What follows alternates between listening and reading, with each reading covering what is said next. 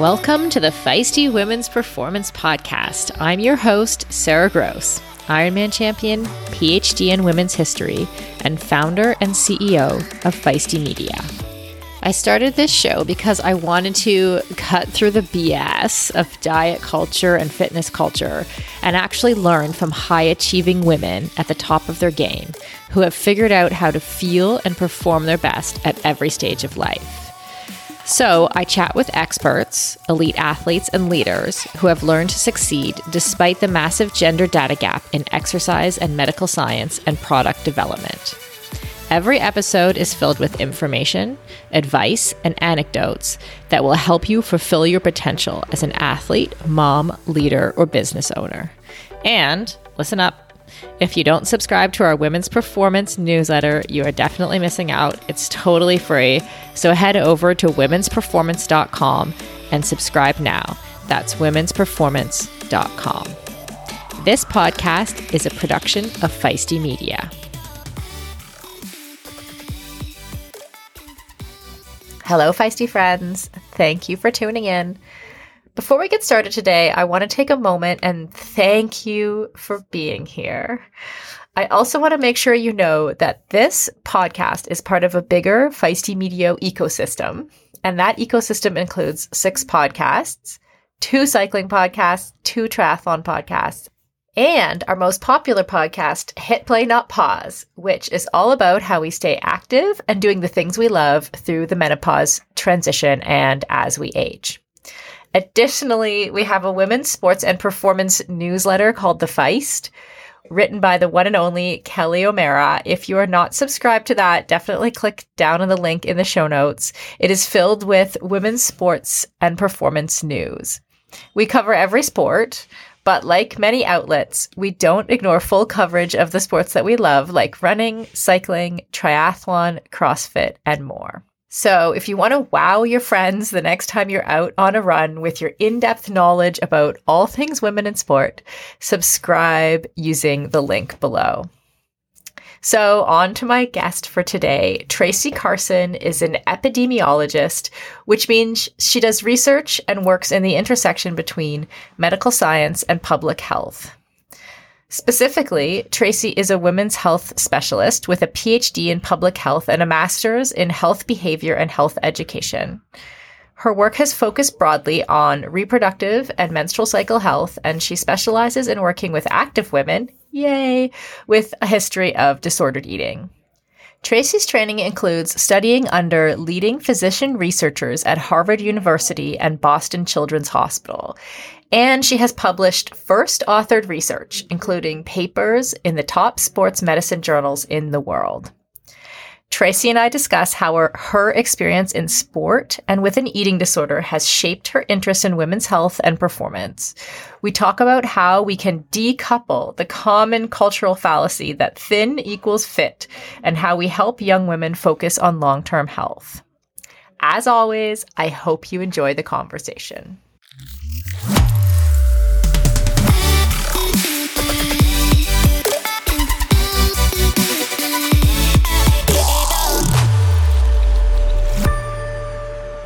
Traci, good morning. Welcome to the Feisty Women's Performance Podcast. How are you? Hi, Sara. I'm great. Thank you for having me. I'm really excited to chat. I'm a huge fan of the podcast, and I think you guys give so much great info out. So hopefully, I can contribute to that. I, I, you definitely can. I was researching you this morning, um, but we got delayed a bit in our recording, um, and I thank you for your patience. But you're you're um, recovering from an injury. Yeah, it's broken collarbone, which you know I'm told is the rite of passage for cyclists. So unfortunately, right. um, getting that in early. But um, yeah, I know we've had some. Hopefully, just had more time to prepare. Exactly. to get this scheduled. So I'm I'm excited. We're ready for it now. Do you do you actually consider yourself an athlete? Like you, I know that you ride, obviously, but yeah, yeah, I do, and I, you know, kind of throughout my life, it's been that trend that I always am trying to find you know, a sport to be really committed to. It's just my personality. I feel like I I'm a better person when I'm training for something or have competition to look forward to because it gives me that competitive outlet and um, honestly, like mental emotional outlet too. I just love sports. Um, right now, I'm doing road cycling and crit racing. So that's been my newest endeavor the last two years. Um, I moved down to Asheville, North Carolina, and cycling's huge here. So it gave me the opportunity to get a little too involved, maybe quickly as I transitioned down here. Cool. And did you play sports as a kid growing up? Oh yeah, I did. Soccer was my 1st Mm-hmm. my first love. Um, growing up in the Midwest, it was kind of every every little kid was in AYSO soccer, and then I played until I was about 17. Um, also ran in, in high school. I was a kicker on the football team in high school, which is really fun. Nice.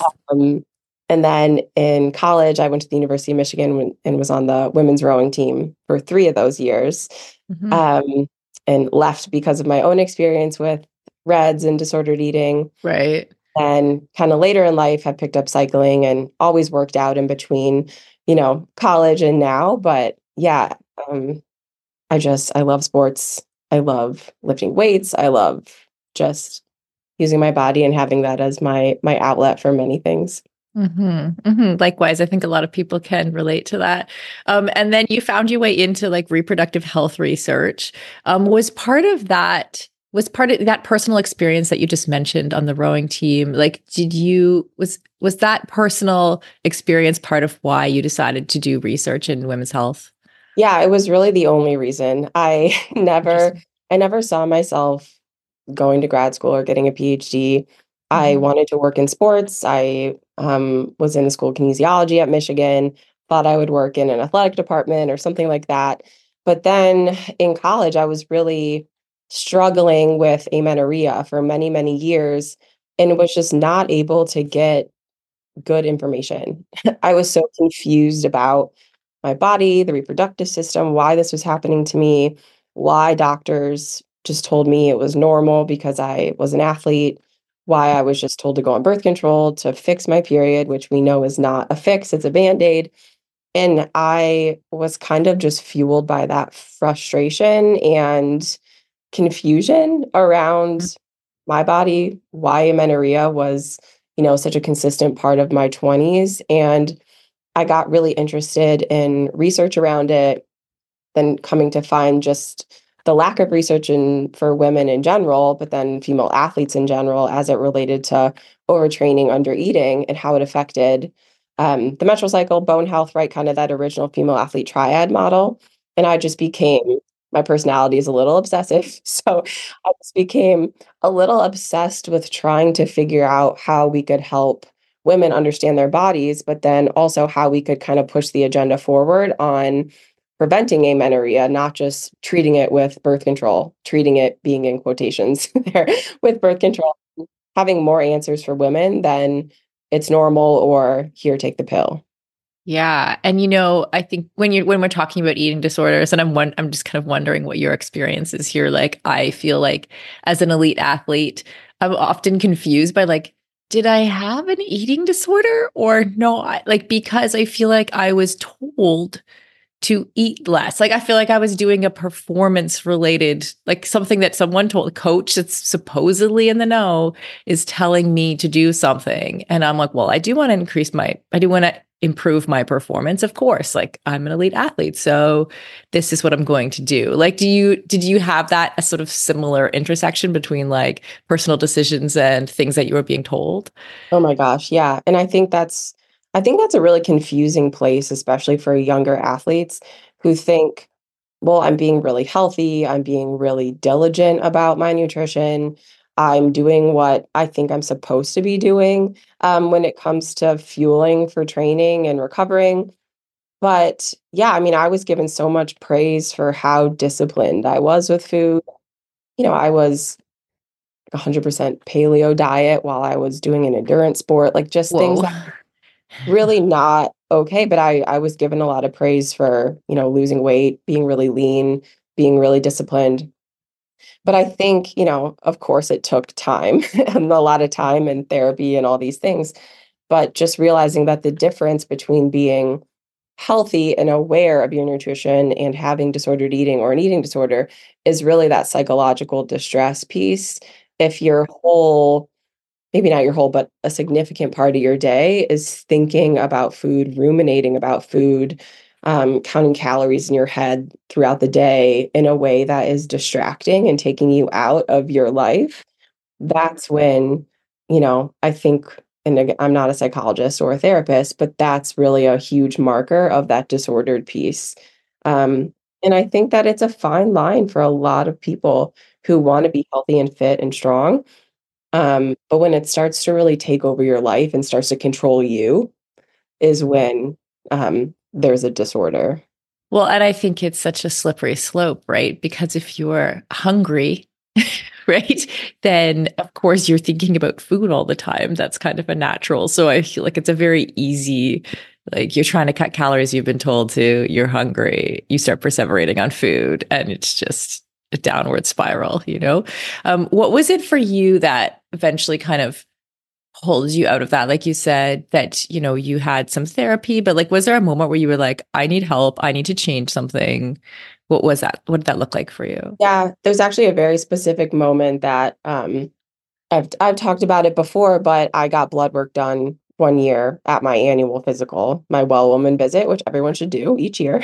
Um go get your blood work done. And i had you know the next day the nurse called me and said your hormone levels are menopausal like your estrogen is so low um, and it's concerning and i'm i'm you know i'm trained as epidemiologist that's what i did my phd in and so data and numbers really hit me more than like hey i think you should be eating more or like my opinion is that like maybe you should be exercising a little less.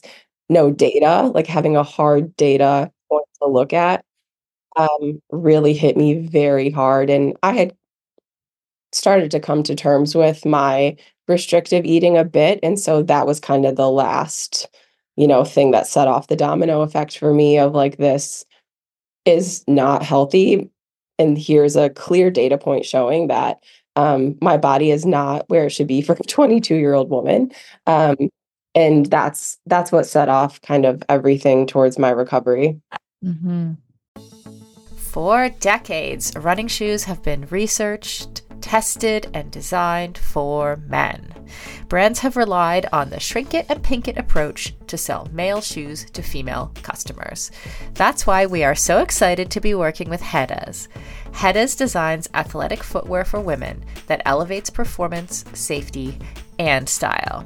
Hedes unlocks the science behind women's biomechanics through dedicated research, creates better shoes for women that support their longevity and performance, and establishes new design standards to promote transparency in a male biased industry.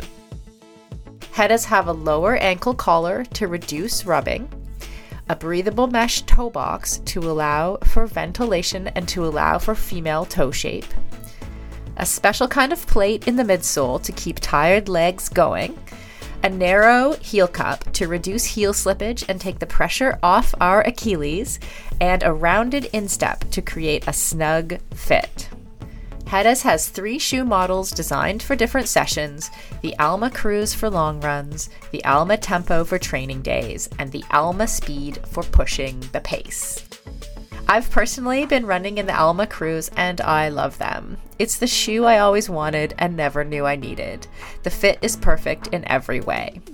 You can get your own pair of Hedes at hedes.com and use the code FEISTY20 for 20% off. That's FEISTY20 at hedes.com and it will all be in the show notes.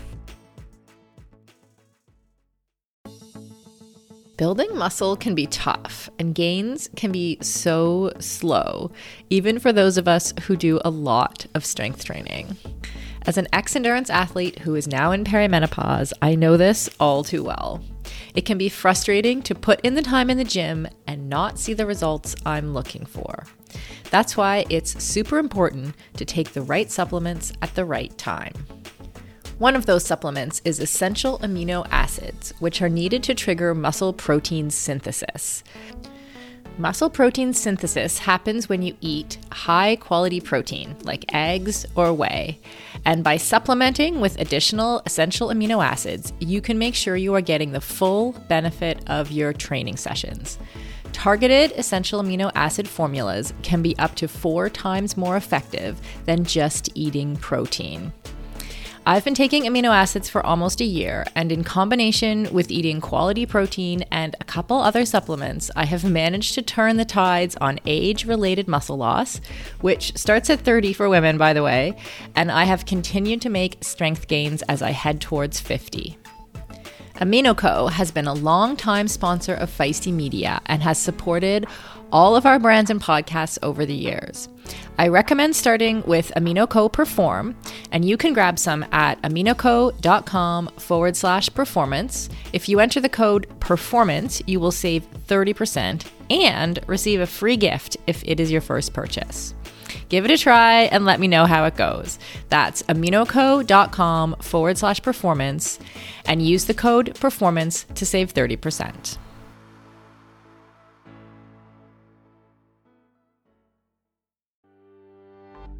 As we head into summer, rest and recovery are critical for improving sports performance, reducing stress, and living a long and healthy life.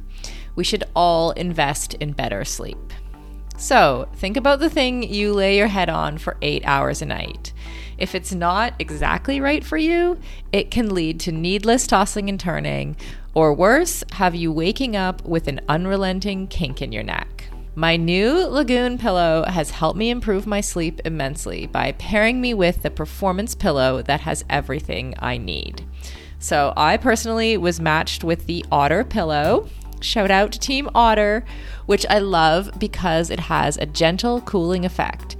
And I was able to choose how much stuffing I wanted in it, which is super important to me because I'm doing a decent amount of CrossFit these days and my shoulders are kind of creaky. So having a pillow that is stuffed just to the right height keeps my neck and head in exactly the right position and comfortable for the entire night. And as of fall 2023, Lagoon launched their 100% mulberry silk pillowcases.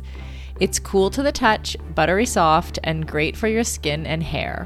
You've got to go check out this pillowcase if you want to feel great and look great every morning. Waking up for morning workouts has never felt better. I'm refreshed and pain free thanks to my Lagoon pillow. To check it out for yourself, go to lagoonsleep.com forward slash performance and take the two minute sleep quiz to find your perfect pillow match and then use the code PERFORMANCE for 15% off your first purchase. That's code PERFORMANCE at lagoonsleep.com forward slash performance, whole 15% off, and the link is in the show notes. You can just click through there.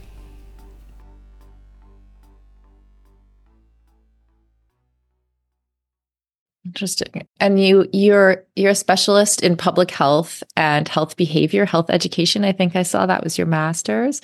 Like what does it mean to study public health and health behavior? Oh my gosh. Well, I think kind of what you come out of the behavioral health world learning is that it's very hard to change human behavior.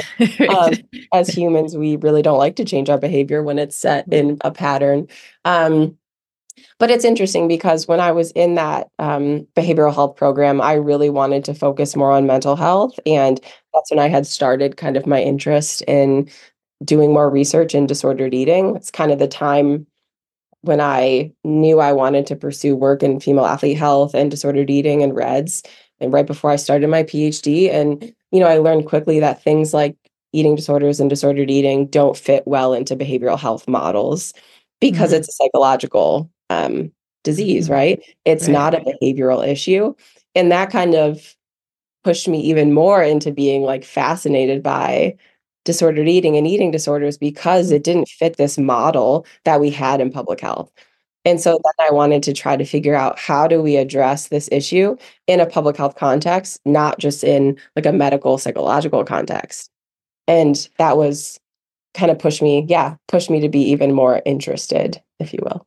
yeah, that's super interesting. And so, how do we address eating disorders in a public health context rather than a psychological or to add to the psychological context? Yeah.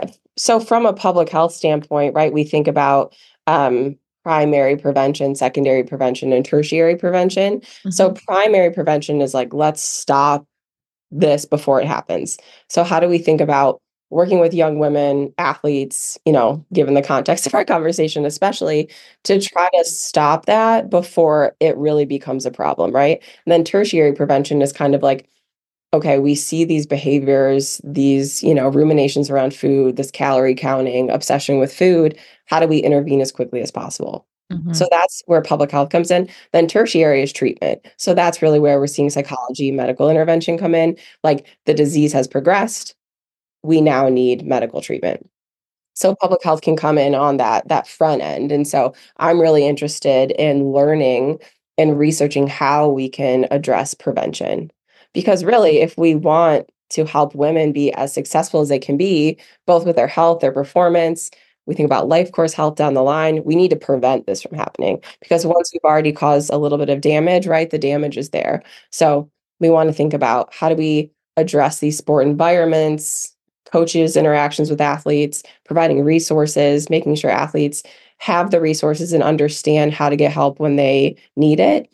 Um, and that's the role of public health. Mm-hmm. Mm-hmm. And I think there's, you could ask the same questions of the culture more broadly or any you know sports program um, or even any for any active child like how do we stop that happening the, like those kinds of behaviors developing in young kids just in general you know? Exactly yeah and that was the first part of my dissertation work was just interviewing runners division one runners and trying to understand like what were some of those factors that led you to having RED-S to having disorder early on just to inform how can we intervene? What are those factors that we can be aware of? Um, and there's so many right and it's really complicated. Um, but things that stood out that relate to sport and how we can intervene there is definitely you know coaches and how they speak to their athletes about body size diet all those things um, but also just like these norms we have in sport around like lighter is faster and um, you know, the way you look is the way that will, you know, that'll translate to your performance, which we just know is not mm-hmm. true. Um, but those myths that kind of trickle down through the generations and are still believed to be true. And I think we are really starting to to intervene on those at least. Um, I think we're, you know, seeing this generation of college athletes really speak a little bit more about, you know, fueling themselves. We're seeing better dietitians involved in sport programs on campuses that are a little bit more health at every size informed, a little bit more focused on things like a performance plate and not like counting calories, things like that, that I think are really setting us up for hopefully a healthier, stronger generation. Yes, we can hope. We can hope. Um, and we, you know, we've had a couple episodes before on LEA and RED-S, but just like give us a quick reminder, like what those two things are, what the differences are, and then like some of the long term health consequences too. I'd love to talk about. Yeah. So LEA is low energy availability, right? It's basically um, thinking about exercise energy expenditure and in mismatch essentially with energy intake or calorie intake through food. And then RED-S relative energy deficiency in sport um, is underlied by low energy availability. And relative energy deficiency in sport is, you know, has this framework of 10 performance outcomes that are associated with having RED-S, as well as 10 health consequences. Mm. Um, and what I focus on specifically in my research is more around the reproductive and mental health consequences, bone health consequences, and then there is that psychological health piece too. That's really important. But that framework includes other things like cardiovascular, immune health. Um, it's pretty comprehensive and continues to be updated. And we still have to do a lot of research on a lot of those components. Um, but that framework is there for people like me in research to to really try to start to address um, all of those all of those proposed outcomes. Mm-hmm, mm-hmm. And then the other day, um, I was chatting with a friend and she said to me that she thinks that the like in terms of convincing young people that they should potentially eat more or not like make sure they're eating enough essentially that she felt like young people were not convinced by the long-term consequences of undereating right? That they would rather be skinny you know? And i remember like thinking things like that like in my 20s that I was not at all concerned. But I know some 20 year olds are, and kudos to them. But like, I was not at all concerned about what was going to happen down the road. I wasn't there yet. So, like, how do we help that generation understand that um, they need to eat enough, like, for their long term health? But how do you talk to those folks? Yeah, that's, I mean, really the biggest hurdle in public health in general is trying to convince people that there's a long-term payoff to short-term health behavioral changes or you know different interventions because you can't see that payoff right? It seems so far out. Um, but i think it really comes down to education of course. Like i didn't know when i was 20 that there were bone health consequences to undereating and that having amenorrhea was highly associated with having poor bone density right? And that is something that follows you throughout your entire life. Your bones don't do a great job at repairing themselves once damage has been done. And so things like that, I think there's a huge education piece, but also we need more women to model the behaviors, right, of fueling and talking about fueling, but also showing it, not just talking about it. Mm-hmm. I also think having athletes of various, you know, body weight, body size, showing that highlighting athletes of all different body sizes because we do have elite athletes at the top of every sport that don't look like the model athlete necessarily, but they are high performing elite athletes. And I think just pairing the education with more body size diversity and modeling these behaviors is a good first step. Um, it, it's not simple though. It's very hard to to convince young women that there is a long-term payoff, but it's it's also we have to start somewhere.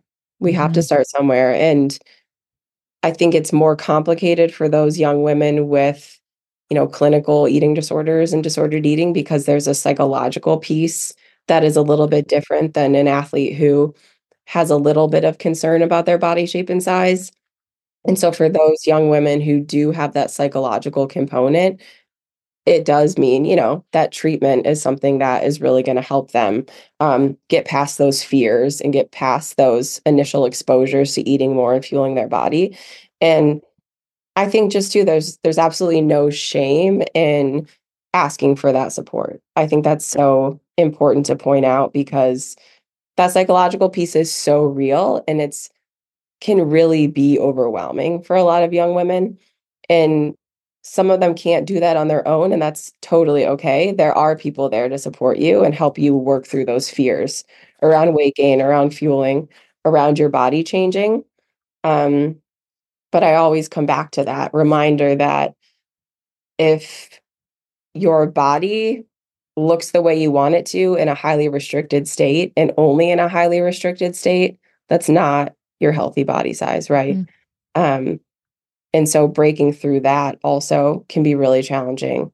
But think about how much performance potential is on the other side of a fuel body. Mm-hmm. And it's scary and it's not it's not straightforward. Mm-hmm. Um, but I have a lot of empathy for everybody who has that challenge. Yeah. Yeah.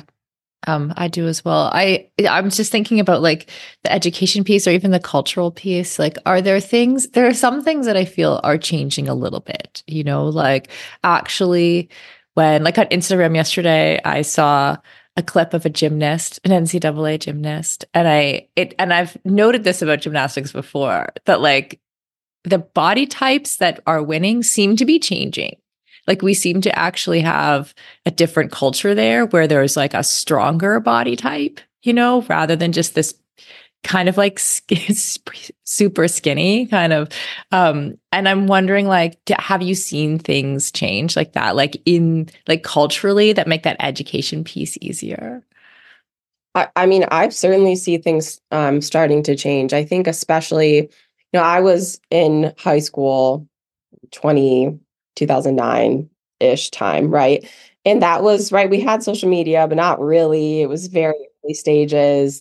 We had, you know, Women's Health magazine. We had, you know, those types of um, you know media sources to look to that were not very inclusive or were not very um you know we're not promoting healthy eating by any by any means especially for a female athlete and i think that's an interesting topic too is like nutrition and diet information that we see kind of at the population level is not for female athletes right it's for sedentary middle-aged populations and that can be very confusing as a young person mm. seeing nutrition information across these media outlets it is not for you and i think right. that, that is very um, confusing and conflicting as a young person trying to navigate diet culture with you know quote unquote population level nutrition information and then trying to also figure out what works for their own body mm-hmm.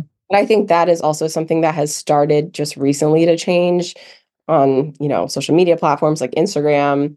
Um, in media, we're starting to talk a little bit more about fueling. Like I never heard the word fueling as a young person, right. as a mm-hmm. young athlete. We're starting to change, I think, that conversation around nutrition and trying to remove diet culture from it, which is so very challenging because it still exists, you know, everywhere you look. Mm-hmm. But I'm starting to finally see some more examples, you know, in media, on social media, um, kind of in our popular culture that is more, you know, promoting fueling the body instead of restricting. Um, right. But we have a very long way to go. Yeah. And I think, you know, when you were talking about um, calorie uh what do you what would you call it? Like the p- popular magazines recommending energy intake for a more sedentary population. If you're an elite athlete you obviously need a, a lot more but i feel like there's also that those middle ground people who are like the amateur athletes or the you know who also need to eat more. And i think it's very confusing um when they, like you don't know actually how much to eat and what fueling really means and then I could go on a whole rant about Apple watches and, the, and, telling you calories and like the the accuracy slash inaccuracy there. But like, how do you like that? How does someone know if they're eating enough? Yeah, I mean that's very complicated, right? And it becomes more complicated if you have a history of restrictive eating or body dysmorphia because that kind of clouds your judgment. I mm. wish I could say just tune into your body. Right. Your body. Just try to figure out what works best for your body and just, you know, be an intuitive eater. This might be my really hot take on the podcast, but I think intuitive eating does not work for athletes all the time. It doesn't always work. And I wish it did. But right there are things like, you know, hunger and satiety cues are not that straightforward, especially maybe for endurance athletes where your cortisol is high, it, it, messes up with your appetite. You're not hungry after training, but you need to fuel your body. Um, and so I think it's really complicated. I mean, I wish I could say everybody should go see a dietitian who specializes in sport dietetics and has training with disordered eating and can help you navigate those spaces. Um, and if you have the resources to do so, it's really a very helpful thing to do. Um, but I think everybody can try the best they can to tune into their own body and look for some of those cues of under eating, which can be subtle, but things like, you know, changes in mood, um, you know, things that are not as obvious as like a, uh, you know, my stomach is growling, but like low libido consistently, poor mood consistently, fatigue in the afternoons, muscle weakness, things like that that are becoming consistent in your day, week, month. Mm-hmm. Um, are often early signs, right? Um, GI upset is often, you know, correlated with restrictive eating, and people tend to deal with GI upset by restricting more foods, right? Mm-hmm. Because they want right. to figure out what is causing their symptoms. But oftentimes it can just be that you're under fueling or eating too much um, of one certain food group because that's part of what you know your disorder is telling you to do is really focus on certain foods, but eliminate lots of other foods can really mm-hmm. cause GI issues. Um, so there are those kind of key markers, but I I wish it was as simple. I think our, you know, talking about culture and media again um, has made it harder to be attuned to your body and hunger cues as well because we're constantly being told, especially on Instagram lately, it can be kind of funny. You know, like oatmeal is the new like horrible thing to eat, right? Or like or like just these like things that are just kind of staple foods in our yeah super athletes who doesn't eat oatmeal um things like that we're just constantly being told like don't eat this mm-hmm. definitely eat this and the next week it's like don't eat that it's like you just told me to eat that you know it's like mm-hmm. very confusing so that also adds i think another layer of challenge for athletes when they're just trying to figure out how to fuel and what to eat um, we have to block out some of that noise Mm-hmm. Yeah, I got an email the other day. I don't even know how. Like, you know, I have a an email account where it collects all of like where I put all of what might be junk coming to me. Like if I buy something online or something, and I had this email that was like, bananas might be toxic or something. Never eat it. And the sub was like, never eat a banana again or something like this. I was like, I didn't open it, although I was very curious. I'm like, this is ridiculous. Like, why are we demonizing foods like this? You know? I know. I know. It's truly shocking, especially when it's like a fruit or like a vegetable. right. Like, exactly. What are we supposed to eat these days? You know? So I think that just it adds to the um mental gymnastics of trying to figure out how to um fuel Mm-hmm. Yeah, we have a course, an online course called Fueled. Um, and it basically it takes like a multi-layered approach. So we have like a psychologist that who starts with the first couple modules and then we have a nutritionist and an exercise um, physiologist as well to talk about LEA and, and RED-S and try to unpack it for people. But like we went back and forth a lot around how we were going to talk about um intuitive eating it's interesting that you mentioned that and then like how we because i think yeah you you said exactly the right like kind of what we've been thinking doing this work too is like one like your appetite might be suppressed after training, right? So it's like if you exercise, getting in those calories right away, like in that, you know, in whatever your fueling window is for whatever you're doing, like 15 minutes to an hour, like getting the food in, I find then my appetite kind of will come back around. But also realizing that there is like, because we've been kind of indoctrinated with eat less, eat less all the time, that we may have like long term shut down our ability to listen to our hunger cues, right? Um, so it's almost like kind of get those, trying to get those things to work again because I find they do, they will work for you eventually. Like if I take in some fuel after a training session or after I, I don't, I don't really train anymore. So that's an exaggeration, but after I exercise, like I, my normal hunger cues will come back later. Right. So I think there is kind of like hope that like we can get back to, um, being able to fuel our bodies properly without overthinking it. Um, do you think that that is true? Or what are some of the things that you do in your life or that you've seen people do successfully? Yeah, it's it's definitely a tricky um a tricky area, you know, I keep saying especially for those who have had, you know, a history of disordered eating because there is a certain like structure I think that can help for a lot of people mm-hmm. in terms of, you know, it doesn't need to be necessarily counting macros or anything like that, but just having a plan. Um and I'm thinking, you know, more so for endurance sports because that's what I've currently been doing is a lot of cycling and for runners and for, you know, cross country skiers and all those things that are, you know, high energy demand um, to our training weeks typically. It there's a it's a slippery slope between oh i'm not hungry and then the next day not really being able to complete a training session because you oh i'm not hungry turns into i'm underfueled significantly right and it really can impact your training. So I think having some structure and just discipline around like I'm not really hungry, but I'm going to have this shake or I'm going to have this banana.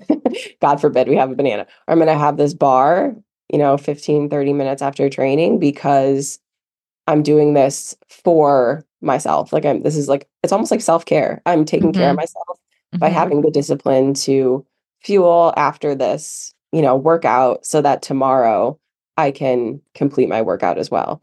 And I think that is challenging sometimes, but you know, again, it is a slippery slope between discipline and disorder. So I want to acknowledge that as well.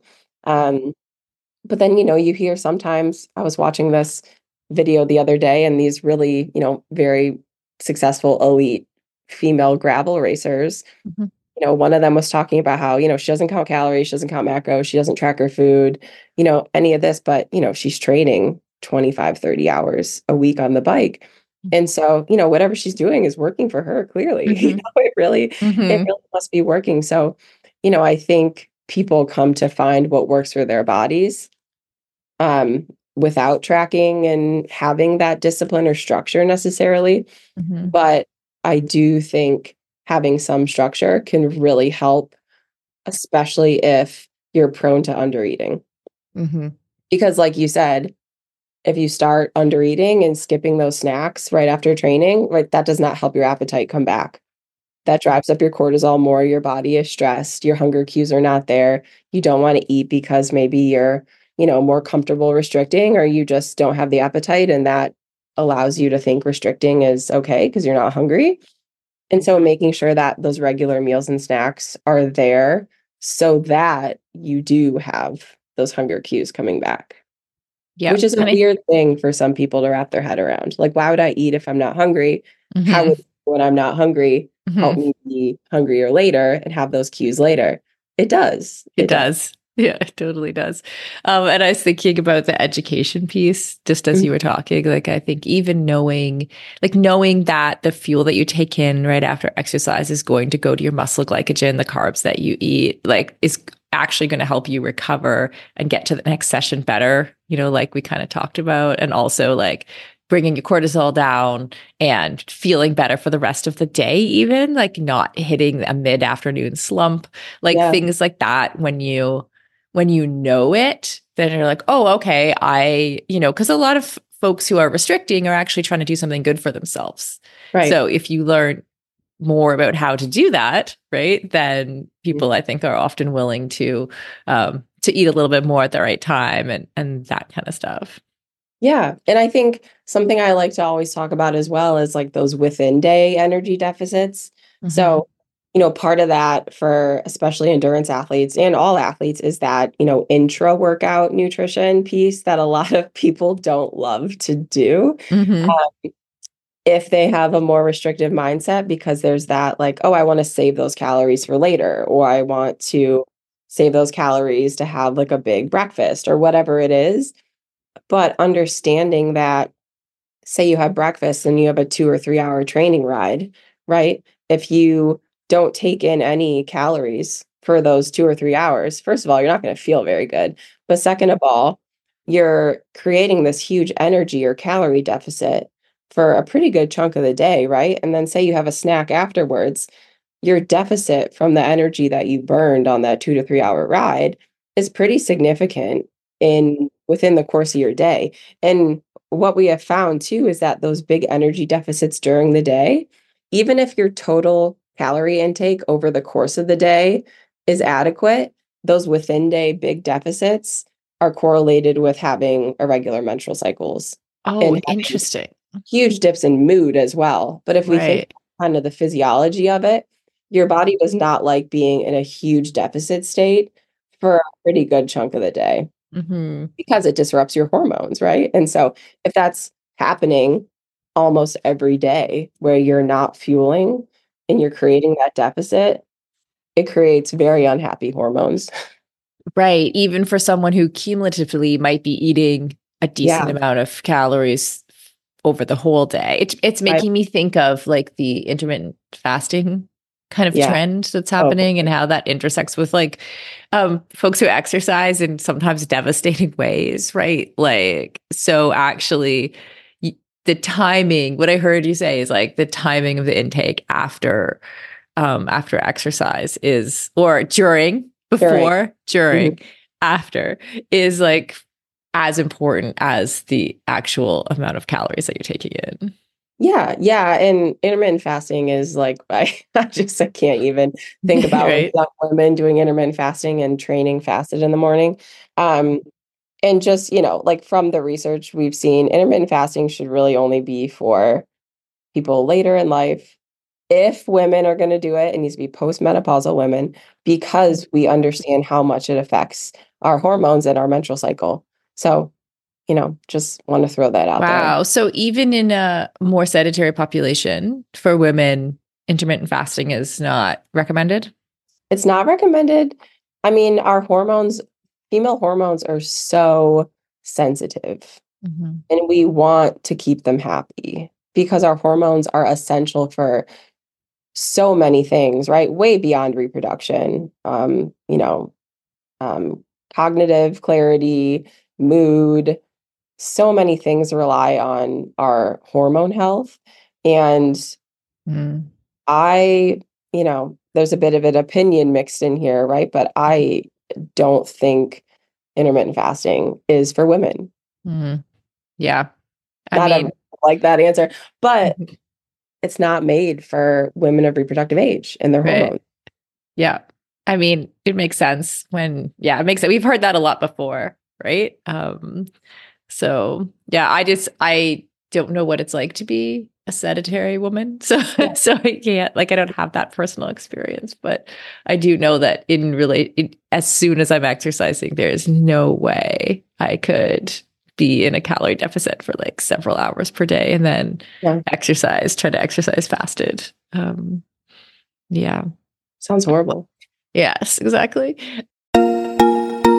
As a lifelong runner and triathlete turned CrossFitter, I am stoked to announce that the athletic eyewear brand Tifosi Optics has joined us as a partner here at Feisty Media. Tifosi sports glasses hit all the marks for athletes. They're shatterproof polybicarbonate, so the lenses not only reduce glare, but also offer scratch resistance, which I 100% need. They stay in place when you are moving. The hydrophilic rubber nose pads actually get more grippy the more you sweat, so they are secure and don't slide down your face even when you're running in hot conditions. No matter what sport you do, Tifosi has shades for you. Whether you love tennis, fishing, pickleball, running, cycling, or just hanging out on the beach. They are super reasonably priced, which I love, so I can have multiple pairs that go with any outfit. And of course, feisty listeners get a special discount. So, head on over to tifosioptics.com and use the code FM20. FM as in Feisty Media to get 20% off your order. That's FM20 at tifosioptics.com. I'll put a link in the show notes to make it easy for you. Endurance sports should be accessible to everyone, right? That's why we are so excited to be partnering with MOTTIV. MOTTIV is one of the fastest growing training apps in the world today, with thousands of amateur athletes signing up every month and a nearly perfect 4.9 star rating in the App Store. You are not a template, and your training plan should not be either. Prepare for running races, triathlons, cycling events, duathlons, or swim runs, however your season schedule shapes up, and get training written by some of the best coaches in the world in each discipline who know what it takes to help amateur athletes reach their goal on race day. The app takes the training written by those experts and then creates the most optimal training plan for your schedule, abilities, and goals. Plus, the training is fully customized to your race schedule, how much you can train each week, your current abilities, and the goals you want to achieve in your race. You can use the app for free as long as you want, or get all the upgraded features from the app for just $19.99 a month. But as a feisty listener, you can sign up at mymottiv.com and use the code feisty for two months of full premium access. That's right, you get two months of premium for free. So you quite literally have nothing to lose. So head over to mymottiv.com, M Y M O T T I V.com, and use the code FEISTY, F E I S T Y. And on a personal note, I know the founder of MOTTIV, and he is driven to make triathlon and all endurance sports more accessible for the athletes who care about their performance but who aren't quite ready for a full time personal coach. If that sounds like you, definitely try the app for two months for free. You literally have nothing to lose.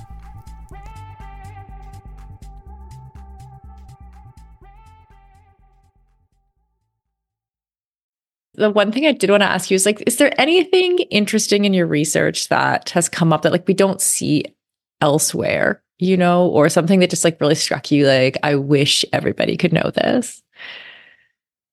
That's a really good question. I mean, I think everything menstrual cycle related is interesting and fascinating. Mhm. Um, I think we have a huge deficit in our education around the menstrual cycle for women. I think, you know, I could go on some soapboxes here, but Oh, we like soapboxes, so feel free. something that I'm really passionate about in terms of educating women around their menstrual cycle is that the main event of our menstrual cycle is not necessarily the menstrual bleed, it's ovulation. Mm.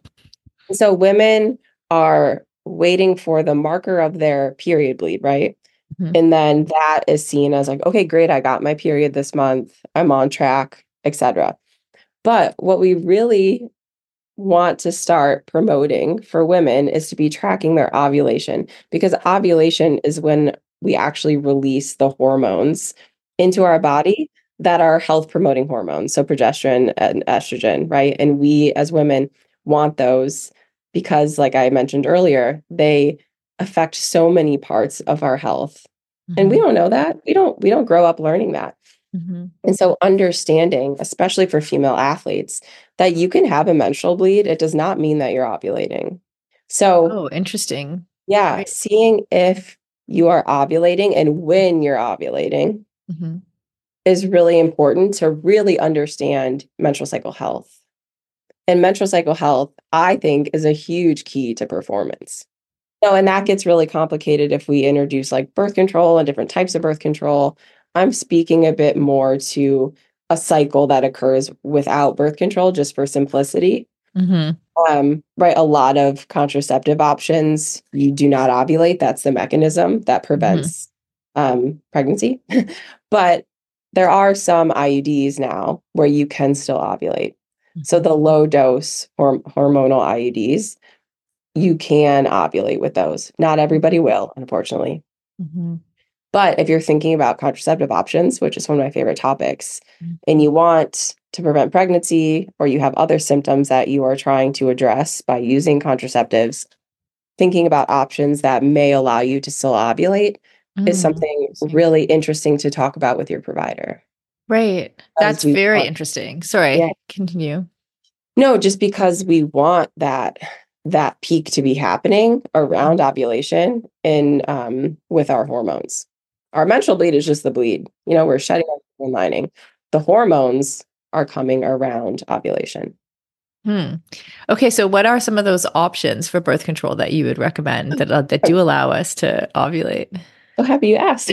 um, so um, the low dose, low dose, excuse me, hormonal IUDs like Mirena, um, Kyleena, things like that. Like I said, I cannot promise that everyone will ovulate Mhm. when they have these, but there is evidence that shows after about six months, we're seeing that a lot of women will start to ovulate Mhm. again, right? And there's other mechanisms that prevent pregnancy. It's not that, oh no, after six months, it's not as effective. That's not what I'm saying, Mhm. because the IUD has other mechanisms that prevent, you know, pregnancy from occurring while still allowing for ovulation to occur, which Mm. is really, really cool. Mhm. But I think a lot of women, myself included until pretty recently, didn't know that that was even an option to ask Right. for that. Mhm. To I didn't even know, question.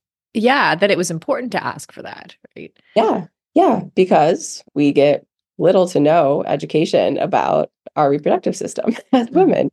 Yeah. Um, and so, yeah, those are the uh, currently available options that are, you know, conversations you can have with your provider around Mhm. options that allow you to ovulate, right? Like the birth control pill, um, will, you know, it works by preventing ovulation. Mhm. Some of those other like Depo, which is um, um, and Nexplanon, which are two other options, work by preventing ovulation. Mhm. So, right, there are different mechanisms now that we can look to within our options for contraception Mhm. that, um, yeah, can allow us to have the opportunity to ovulate. I'll say it like that, Mhm. um, which is really, really cool. And then, of course, there's, you know, natural planning um, devices where you can track your basal body temperature that are like, you know, not as effective at preventing pregnancy, Mhm. but you certainly will have more in-depth information around when you're ovulating if you're doing things like basal body temperature, cervical mucus tracking, things like that. Mhm. Okay, and just for clarity, um, if we have if we use a birth control that allows us to ovulate still, Mhm. what are the health benefits of that for us? Well, from what we're seeing right now is that having those release of hormones around ovulation, Mhm. cognitive health, mood, right? Because we know birth control is highly correlated with depression and having mental health Mhm. side effects.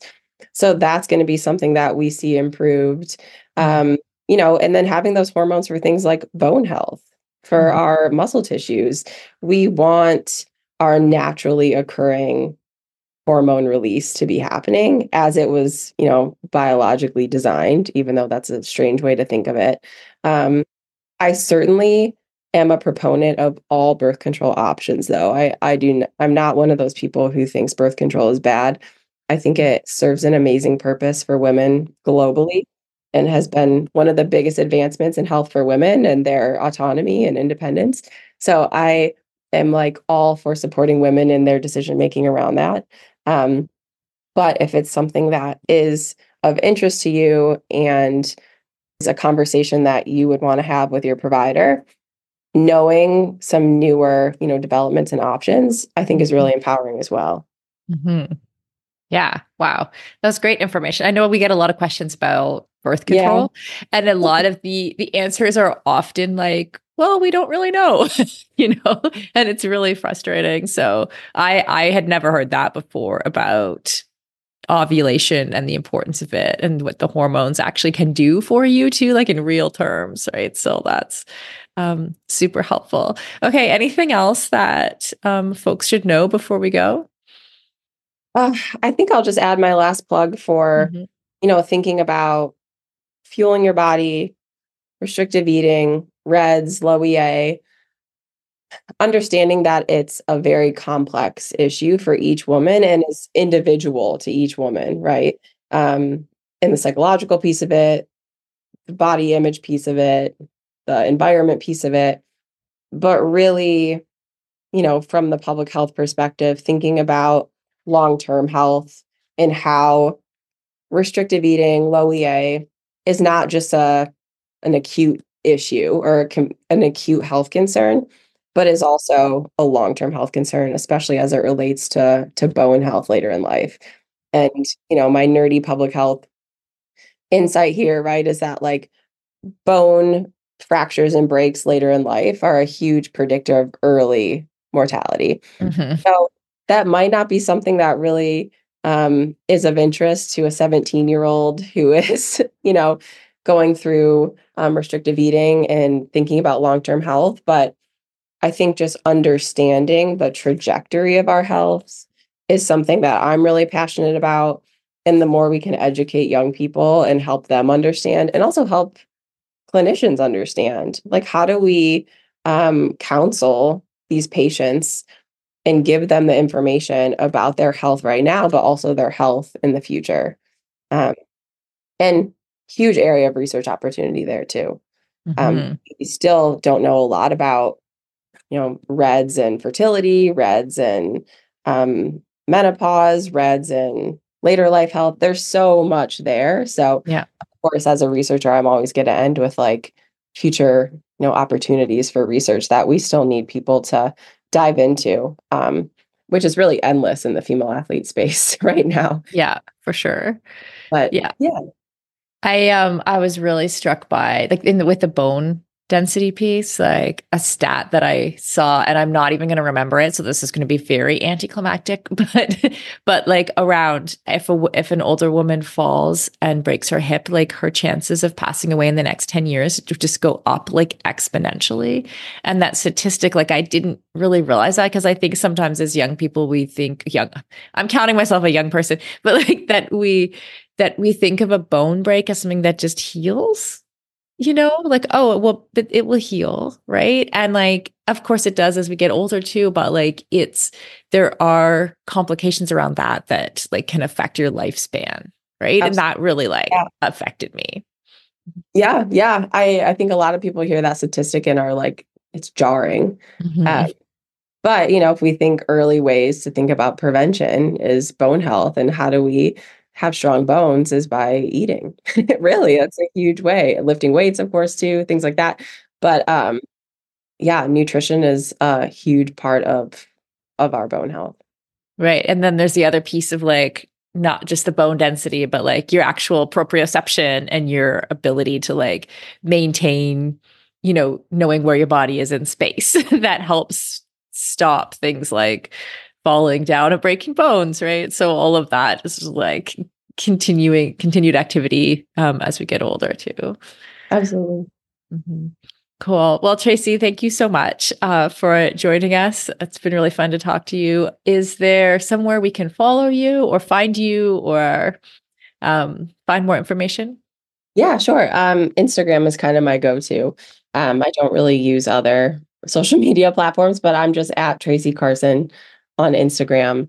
Um, yeah, and you see me on the streets out in Asheville on my bike. um, but Instagram's the easiest way to find me. Amazing. Well, I hope you heal quickly um, from from your from your crash. Yeah. And uh, yeah, thanks again. All right. Thanks, Sara.